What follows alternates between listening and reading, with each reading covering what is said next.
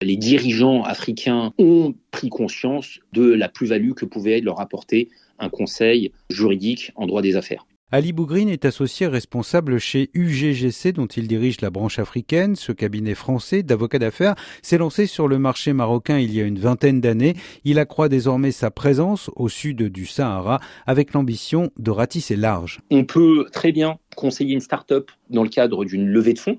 On peut euh, conseiller une grosse PME ou une entreprise de taille intermédiaire sur ses projets euh, d'expansion, sur ses besoins euh, quotidiens.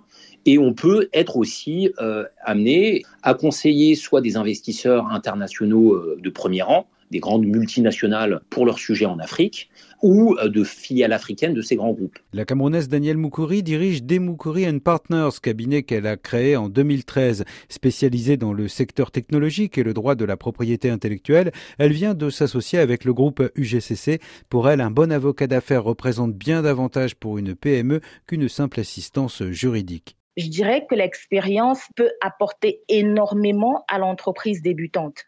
Pourquoi? Parce que en plus de l'accompagnement juridique à proprement parler, l'avantage c'est la possibilité d'être mise en relation même avec des investisseurs que le petit entrepreneur de son côté n'aurait jamais vu ou n'aurait jamais rencontré. Tout aussi important, le rôle que jouent les avocats d'affaires lorsqu'une entreprise veut s'internationaliser.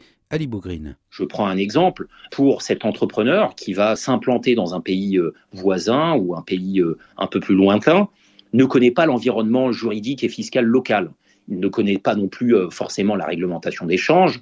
Donc, s'appuyer sur un conseil juridique qui est au fait de la réglementation va lui permettre d'avoir une prise de décision qui est complètement éclairée. C'est ça la plus-value, c'est sécuriser euh, l'investissement. De plus en plus, les grands réseaux de cabinets d'avocats d'affaires adaptent leurs tarifs à la clientèle locale et surtout à la taille des entreprises, avec l'idée de convaincre les dirigeants de sociétés qu'un bon avocat est toujours un bon investissement.